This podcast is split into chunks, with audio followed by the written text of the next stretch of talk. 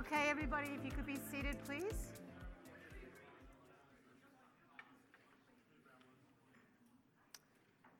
All right, thank you. Welcome back. Good afternoon, everybody.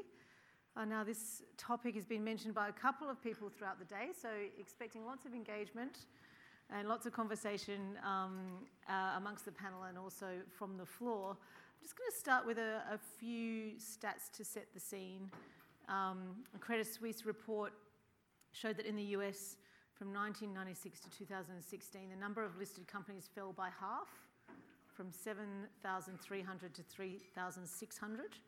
And according to the C F A Institute, I P O activity peaked in the U S in nineteen ninety-six with nearly seven hundred I P Os, and that went down to barely one hundred in two thousand seventeen. That did come up again last year with um, about one hundred ninety I P Os, but you get the kind of general gist in terms of, of the, um, the changing nature of, of listings. Um, I've got some other stats that I'll hold on to later about um, private companies, but um, let's start with that kind of listed conversation. And, and Simon, you guys have a fairly large allocation to, actually, sorry, let, let me step back a bit and introduce my panel for you. I'm sorry about that. Um, so to my immediate left, Marcus Simpson, head of uh, Global Private Equity for Q I C, Uh, Robert Cordero, Head of Growth Assets for First State Super, then Simon Hudson, Head of Equities at Unisuper, and on the end, Bill Dwyer, who's a Senior Consultant in Global Equities at Jana. So please welcome the panel. So as I was saying, Simon, you have a fairly large allocation to listed equities. That's something that Unisuper's um, uh, very good at and very, very proud of. I think your balance fund, according to your website, has thirty-eight percent in Aussie equities and, and twenty-two percent in global equities, which is certainly a lot bigger than, than First State's allocation in its balance fund. So can you tell us a little bit about how you've observed this evolution of, of listed markets and, and in terms of private for longer, and, and what you think that means for your outlook for listed markets in particular? Yeah. Okay, there's probably two things I'd, I'd point to. Um, If you step back from, a, from an historical perspective, reality is the, the listed market globally has been is so much larger than the, than the than the private market that certainly that institutions are able to access, or superannuation funds, pension funds, and the like, have been able to access. So many of us have been been around for a while. We remember private equity used to be relatively something tiny. I mean, literally small companies, and that was it. So I, I suppose more than, and there are lots of figures that I've seen bandied around, but one of the ones recently I saw was that in the listed markets globally, it's around about seventy trillion, uh, and in unlisted around about five. So the listed market, now even throwing in a grain of salt with that, the listed market dwarfs the uh, the unlisted market. So, and I would say globally, and we certainly see it here in Australia, I think there are there are lots of listed companies which really shouldn't be listed, and in fact probably better at ha- better off being unlisted or in private hands. So that's one. So there's a big distinction, and so I, I would see them naturally move together. That's one. That's one. Uh, one element. The other one is the reason we have a very large listed component was more by uh, as much by opportunity and valuation and the quality, rather than being by design, Amanda. So, uh, so um, ten years ago when we started to uh, to started to internalise. Um, it was not so much internalisation that, that, that drove it. It was, this is post-G F C, so it was more a case of we saw, uh, and that, that's actually the key point, it was post-G F C, we saw lots of great assets which were listed being incredibly undervalued uh, versus their, their unlisted component. So look, Transurban would be one. Uh, look, there, were pl- there was plenty of people around at the time saying the listed infrastructure market would cease to exist. And uh, anyway, they got that one wrong, but that's, that's not the first time. So that we saw just great value in the in the listed component, and, and we still do in a way. And I think so. The last point I would say is so much of that of the valuation component comes into, and I think listed um, listing and volatility. And volatility is the, the really really big one, because I'm sure Bill's got plenty of clients who have very very different views on volatility. Some see it as a huge component of risk. Others, others like ourselves, we come from financial markets background. We're very comfortable with volatility. Like our board is, which more that's actually far more important than um, than uh, than us. But we're, we're comfortable with the volatility, but but a lot a lot uh, a lot aren't, and hence that can move towards the unlisted space. I mean, one, one of the narratives that's connected with this private for longer is that investors are missing out on these high growth companies, and maybe that's more of a retail conversation where, you know, they can't access the private markets. But is that a concern for you in terms of listed markets and being able to, you know, actually missing out on on on that sort of exponential growth of, of companies from a, from a startup position? Uh, not necessarily. I mean, you, you're right in terms of being uh, us being large institutions. We do get. Uh, we do get access to deals um, in, in the unlisted space that are difficult to access for retail clients. But I would argue in the listed sense we, we do as well by, by virtue of size, because uh, we're like a natural cornerstone um, cornerstone investor. So you can use that to your, uh, to your advantage. Um, it's more the... Uh, I, bottom line is for us, when as equity investors, we're agnostic if it's listed or unlisted. If it's a really good company where we think the earnings quality is great, sustainable earnings, sustainable dividends, uh, growing dividends. Um, if it's listed or unlisted, I mean, they're, they're two different capital or governance structures, really. So we, we, we don't mind so much. Marcus, you've had a career in, in private equity. You were, worked for a big U S public plan for many years and, and sort of grew their private equity allocation from, from domestic to global, and then now been head of global equity, global, global private equity, Q I C, for many years. Um, there was a McKinsey study that showed at the end of two thousand fifteen that one hundred forty-six tech, tech companies were valued as unicorns, and that was a significant time because it was double the year before. Um, that is now three hundred ninety-three private companies that are valued above a billion dollars. Is it fair to say that these companies don't need listed markets anymore? They can raise capital elsewhere, and so they're not, they don't, they just don't need listed companies the way they used to. Is that sort of a changing dynamic that you're seeing in private equity? I think that dynamic is changing, and I think that these big startups can stay private for longer. Um, certainly enabled by, in particular, this big SoftBank fund. Now, SoftBank itself, you know, through some of its investments is having some growing pains, but, you know, still, I think that capital is around, and you have seen companies like um, Airbnb, one of our portfolio companies, you know, normally would expect that to be public by now, but it can remain private. But you've got two things going on. So at one stage, you know, the founders and, and the venture capital managers will want to take money out. Um, but also you now see in some of our sort of C-suite and some of our portfolio companies, when we backed them, they sort of thought, oh, we're going to go public. And now they sort of go, well, it's additional scrutiny, it's additional cost. There now are these larger pools of capital that will enable me to stay private for longer. Probably when you get to about sort of three to four billion dollar market cap, you can still sell on to another private equity uh, provider. But at some stage, you know, if you want a big money, you have to go to knock on Simon's door.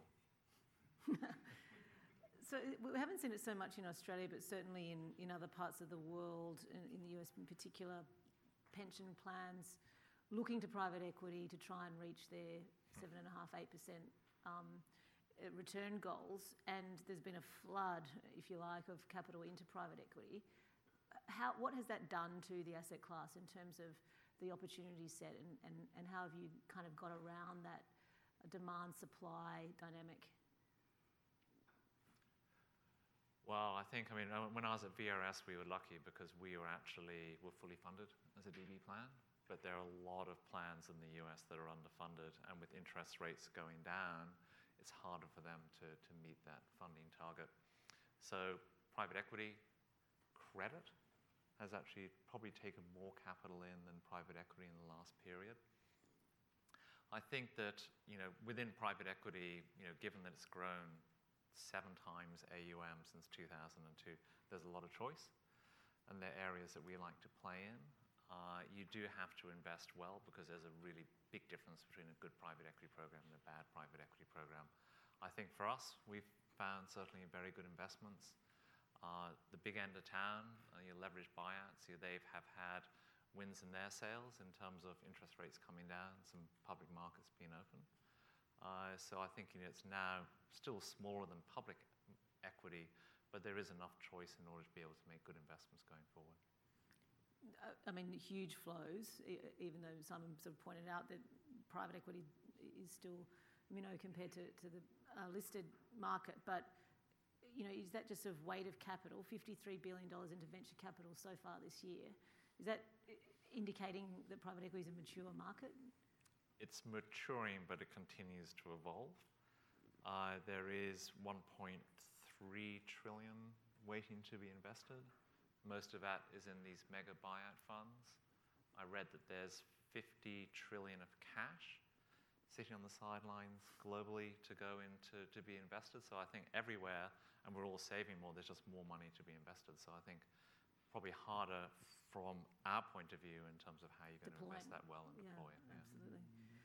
So Robert, you look after both private and public. public yeah. Do you do you think that, and, and, and you've got a sort of similar allocation at the moment to to private equity that Simon has, around four and a half, five percent, but a lot less in listed.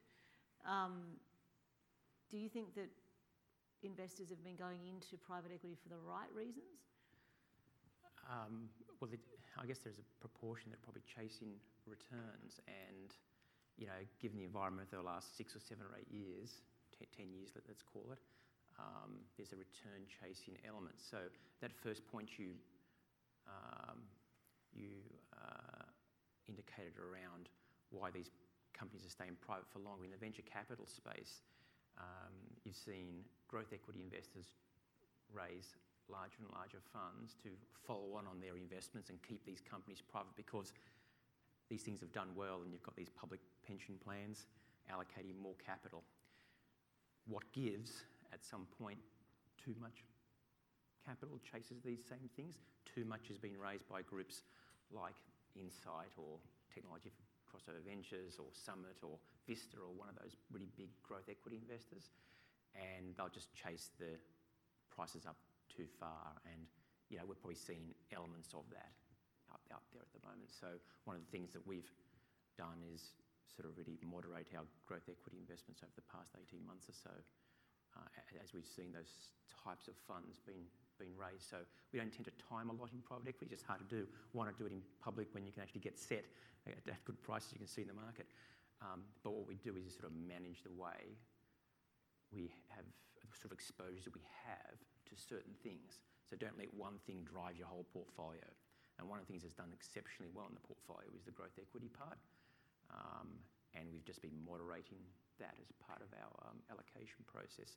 And that's just sort of common sense, you know, don't let one thing result in mission risk. Um, the board, the I C saying, what the hell you done there? Um, and we're just managing that that way. This is a question for both of you guys in the middle, actually. So, you know, you, you, you're both responsible for equities. And, and that sounds great, yeah, you're agnostic to whether it's listed or unlisted, but how does that actually work in practice? Like, how? To, to, tell me the decision-making process around that and how the team works and, and what does it look like? I'm, I'm happy to, yeah, um, so we... we uh, you go first, mate. Yeah, yeah. The, the private equity the private equity allocation is, is set as an, uh, part of the S A A. So I don't have to go and take money from public equity and say, pop it into... Um, um, private equity, but how does that decision get made? So we're talking around about five percent of the allocation. Now that's probably the minimum you might sensibly do to make it a viable program and not be too small, okay, right? Now, um, uh, how does that S A A get, get driven? Well, it's the alpha you think you can get out of it for all the, the risks involved, and the risks are not volatility. Right? The risk is you can't do this thing and earn an adequate return given the fees, the complexity, and the illiquidity involved. And if you can work out how to do it, then allocate as much as you possibly can. If you think you can manage those things. If you can't, don't bother doing it. It's, it's, it's all right. It's okay not to do it. Um, so I, I, I'm always very conscious of people looking at generic private equity. There's, as Marcus pointed out, there's not a thing called generic private equity. You cannot buy that index. You've got to work out how to do it, and if you can work out how to do it, you think you can work out how to do it. I must say we're still in the seven years in, so we're not too sure we're quite there yet.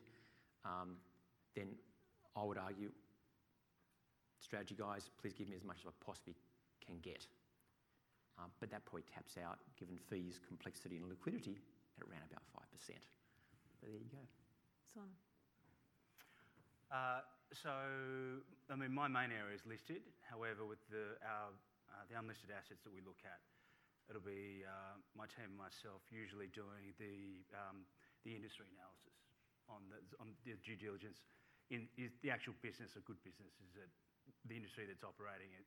Usually, because it's got listed competitors, so we'll know the industry um, uh, usually a lot better than our uh, than our unlisted brethren, depending on the, the, the sector. So that's how that's how we overlap um, in that regard. In fact, we're looking at two right now. One's um, about to I P O. The other one is, is unlisted space. Uh, and so my analysts are looking at um, at that. The the difficulty on the unlisted side is stuff that we all know. I mean, just the The amount of due diligence that has to go in, involved, the things like um, just with uh, the accounts, they're just often generalisation, not, not quite the same quality. Uh, the lawyers just um, unbelievable. They're, they're great people, you know. Some but, uh, but the the due diligence and the and then the governance structure, the the board, the there is just so much time taken in the um, everything around the capital structure, the governance structure, things like um, looking at um, and, and insurance. It's just everything that you, you wouldn't even think about with unlisted space. It's spent so much time uh, is spent on that as opposed to actually really genuinely looking at the business. And that's a, that's a real weakness, I think. Whereas on the listed side, a lot of that is, it's still, there's still risk there, but it is easier. And the reality is on the listed side, you've, you can, um, there's more room for error. You make a mistake, you can usually sell the stock. Give it to your trusty value manager who's waiting down there. but, uh, that's a joke. Um, and, but the, the, the, that's the reality. So it's just much harder. It's just much more difficult, and a lot more can um, can can go wrong. However, on the flip side, if you can get it's uh, particularly if there's an element of exclusivity about it, um, it's uh, it can it can it can be very rewarding. Yeah, and you can have more. Ultimately, you have more control, more input. You can influence the board. If something goes wrong, you can be there and uh, and help try and fix it. And whereas a listed company, that's obviously much much harder when with the engagement, et cetera. Bill, might turn to you. You you obviously get to view this across many many clients. What what's your kind of house view, if you like, in terms of portfolio construction across the equity risk premium generally? Do you do you look at it as in you're agnostic as well, or do you do you like to sort of have particular uh, asset class buckets that you like to fill? D- tell us about your approach. Um, it's a good question. So, I mean, theoretically, we, we do look at it holistically. It, you know, it's all equity risk. Um, but in, in reality, I mean, most clients would, would have an allocation to, um, you know, to public equities, um, global equities and Australian equities, and then an allocation to, to private equity. Um, but The, the lines between the two um, are, are definitely bl- blurring, and so, for example, um, there are uh, listed equity managers increasingly um, seeking, as part of their mandates, to hold um, pre-I P O companies as part of their uh, mandate. So on the on, on the public equity side, um, and then on the private equity side, we're we're seeing the emergence of um, uh, open-ended funds with sort of more of a um, um, buy and hold um, approach to private equity uh, rather than a typical kind of um, closed-end structure where they're looking to to sell within seven years. So the, there's there's still clearly the the, the, the distinction in terms of um, asset allocation, but there's evolution on both sides, um, which is which is um, breaking down some of those barriers. Um, this is a question for anyone who wants to answer it, but Simon, you kind of mentioned governance, and you know, obviously, increasingly on the listed side, you know, with the rise of E S G, you know, lots of asset owners are really paying attention to how they engage with companies and and their influence um, on them. How do you all think that's going to play out on the private equity side, and and what it, what is the possible influence? And, and maybe Marcus, start with you. In terms of, you know, does that mean you need, need to take a bigger stake and sit on the board, or you know, like how do you, how can you actually influence a private company in, you know, those sort of similar ways that now investors are, are influencing as stewards of capital on the listed side? Well, I think private equity historically has either controlled a company or had had very significant um, interest. And a lot of times the management team are actually looking to guidance from their private equity manager to help them grow. I think in the past people just wanted higher returns. I think now they want higher returns, but the investments are done well. Uh, and certainly we've really geared up our E S G efforts, uh, and we can make a difference. So just to give you one example, so we own um, one of Australia's largest cattle businesses. Uh, we're really taking what I view as sort of Victorian business into the twenty-first century. Um, a lot of that work is around workplace health and safety. So dotted around our thirteen properties were these um, towers that have the windmills on that drive the pumps. They're very dangerous. People fall off them. It's been in the papers. People fall off them and die. So we've actually, as part of our workplace and workplace health and safety work, we've actually been going through all the risks on the on the farms that we have. And there was a question, what do we do with these towers? The management came back and said, uh, we'll take them off over a five-year period. Um, and as the board who really drove this exercise, we said, that's not what we want. We want them all taken off uh, within the next eighteen months and replaced with um, solar power water bores. So it is both, you know, safer, but also it's better for the environment. And that's because we're in that position, we can drive that change. Mm. What about you guys? I mean, how, how, how are you influencing the, your, your private allocations? Um, similarly, uh, we use many external um, private equity managers, and there's been a number of instances, uh, particularly in Australia and New Zealand, where our E S G team's been involved with them, having an influence on what we expect to see or how we expect to see these assets managed. Um, there's been one, one particular example in uh, New Zealand aged care home where we got quite heavily involved, and that's the sort of influence you can have when you're close to a, a general partner, a G P. Um, and you'd expect them to be able to do that in, in, in the future. It's actually in private land you have a bigger influence because the general partner, the, the, the investor, uh, can, can have a, a real impact. One, one way, other ways to think about it is um, jurisdictionally. So in Australia, the U K, U S, okay, is well understood governance arrangements around listed equities. In other parts of the world, that's probably not quite at that same standard. And it is probably, you have a bigger impact as a private equity investor there um, relative to public than you do in places like, like Australia. Engagement's just harder in those jurisdictions. Um, so uh, particularly in emerging markets, actually controlling things and working with a G P who runs things and drives things is actually uh, a better governance um, arrangement given the, the differences in the, um, in the way listed um, stocks and companies tend to be run in those In, in those places. So why don't you do more in private equity then, if that's a better governance model? Uh, because it's not the only thing that drives you. So complexity, fees, liquidity. So and it goes uh, back to that five percent. Yeah, it goes yeah. things. So that's, that's where you get tapped out. Now, you know, if, if the private equity managers would drop their fees in half, we could double our allocation. There you go. Simon, when you, you, you talked about the sort of, you know, onerous task of, of assessing those companies, is that something that, that puts you off actually allocating? I mean, is that something that you, it's not worth the the reward, or, you know, how do you assess that?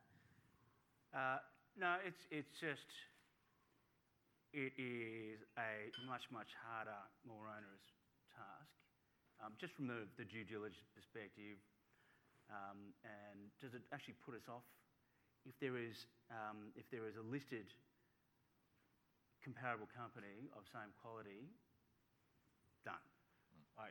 It, it's, so um, um, it, the valuation though comes into play. So at the moment though, we're getting we're getting an issue where that the unlisted, back in the day, you'd be the listed company would be trading a high valuation than the unlisted. Now it's gone the other way around, to a degree. Not a generalisation, but it, I think that, that's happening. Uh, certainly happening, for example, in the infrastructure space, we see. Um, And it, look, that waxes and wanes, happens in property all the time, all the time. It, um, in fact, property is a really good asset class to look at, listed versus unlisted. And we've all, and the, the, um, the asset owners here have plenty of both usually, and, and the way they swing around um, happens a lot. But the, the, if you go back to the, the governance um, structure, I think that the, from what we see, um, the governance tends to be from on the unlisted space.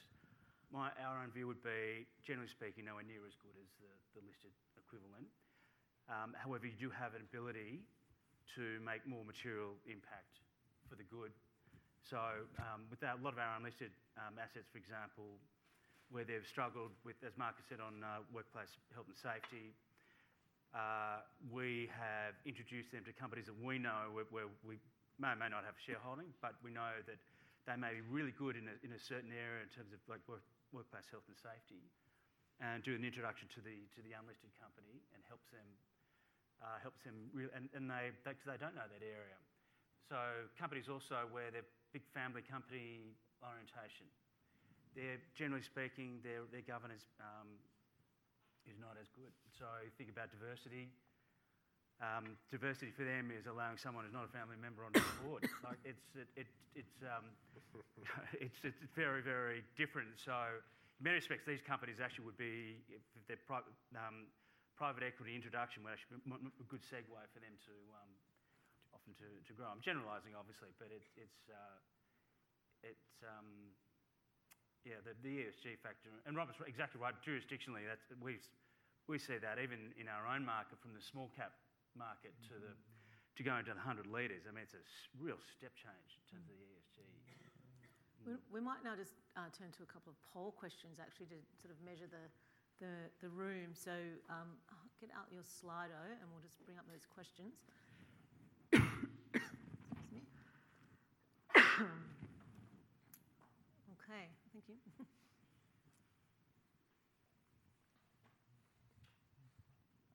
Got the questions there.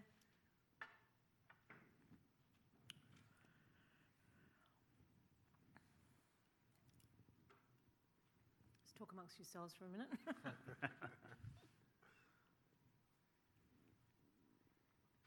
All right, while we're waiting for the question, the, the other stuff, that we'll, even though that was the perfect time for the questions, but um, we'll come back to them. um, I want to talk a little bit about this sort of actual and realised volatility between listed and unlisted. Does anyone want to comment on that? I think, Simon, you might have mentioned it earlier. Um, how should investors really think about that? Uh, look, I'm probably the, the worst person to speak to I, on that, because I just think it's total furphy that unlisted and listed are not correlated. Uh, give it six months, and give it give him big downturn. The correlation is one hundred percent. So uh, the most annoying thing is um, being a little bit flippant. It's that time of the day. So uh, what's is, what's is, um, the most frustrating thing is. So with listed and unlisted property, you have uh, L P Ts taking a bath just before December thirty-first. And of course, with unlisted property guys, everything goes up ten percent every year, as we know. So, and so you get that you get that uh, that performance dispersion, and all the funds trumpet going, how good are we? And, and, and then only a few months later, bang, it's all um, it's all done. Obviously, I'm joking, but it, that that uh, it, and it works it works both ways. So uh, it can be frustrating at times, but, but but culturally, though, in all seriousness, it does vary from um, at, at board level, at the, the highest level. And as we know, culture, culture comes from the top, and there are and plenty of funds around. Having been at a mainstream fund manager and having many many clients where they were just, some were much more relaxed about volatility than than others. Others just will do anything to avoid volatility. They do anything to avoid their their call centre light, lighting up like a Christmas tree. Uh, and it's um, yeah, so it, it, it's more in the eye of the beholder, uh, mm. for client by client. I mean, Bill would know a lot more than um, than I would. Yeah, Bill, do you yeah. want to comment on that? Sure. Well, I mean, it's really a it's a it's a case of mindset, really. I mean, it's inevitable that that um, most investors, most humans, react negatively to um, volatility, obviously, particularly on the downside. But it does open up a, an opportunity, as I think you alluded to, to. Um, take advantage of that opportunity, so and to invest in, in for example, into um, public markets with more of a private equity mindset. So, for example, you, you mentioned examples when the listed market got very cheap after the two thousand eight oh nine um, crisis, and that um, provided the opportunity to take privates and uh, and the like. It's also the sort of idea sitting behind some of these um, open-ended um, private equity vehicles where they can, uh, again, Um, buy a company that is cheap, um, um, often from the listed markets, and, and hold it for a long, long period. So it's just a question of how you know how you approach that volatility. If you, if, you, if it's painful for you, and the, the, you know there's a range of clients who you know m- might um, be important what their balance sheet is at thirty June or, or the like. But if you can genuinely take a a longer-term approach um, in both public and private equity markets, it'll help you. All right, great. We might go to those poll questions now. I think the audience has uh, already uh, started answering it. But so uh, the question is, do you hold private equity? So kind of two-thirds of the room. And we'll just move to the next one, please. Is governance easier in public or private markets?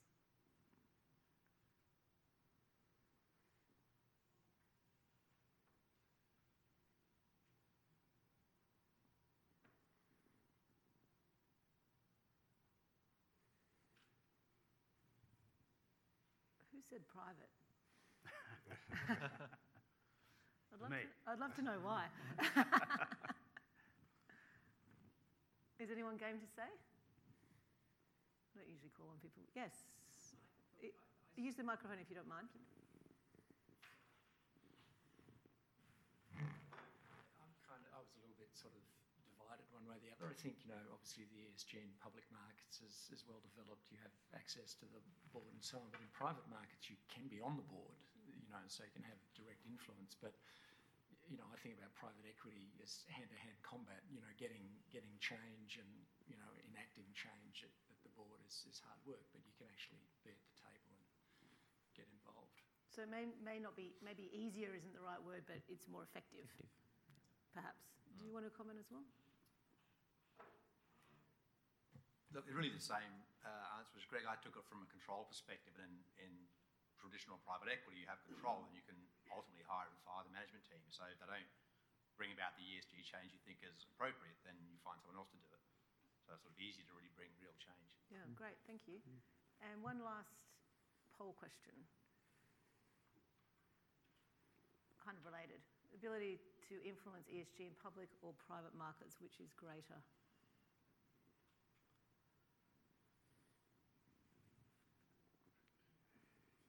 The question is a little bit different. The answer is a little bit difficult. Yes, no. It's a yes or no question. Let's say yes is public and no is private. Oh, yeah.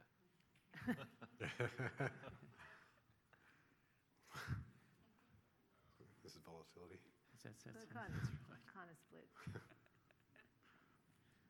All right, thank you, everyone. Sorry about the error in that in that uh, answering. So in the audience today, we've also got James Posnett, who I'm going to call on now, who's a senior manager of the listings business, um, business development at the A S X. And, you know, want to get your comments, James, oh, over in the far corner. Um, hi, table ten, um, if you don't mind, just to comment on some of the things we've talked about at the beginning of this conversation in terms of I P Os, and, you know, I talked a lot about the U S market, but but what are you seeing here, and what can you tell investors about the health of um, of the listings in, in the local market?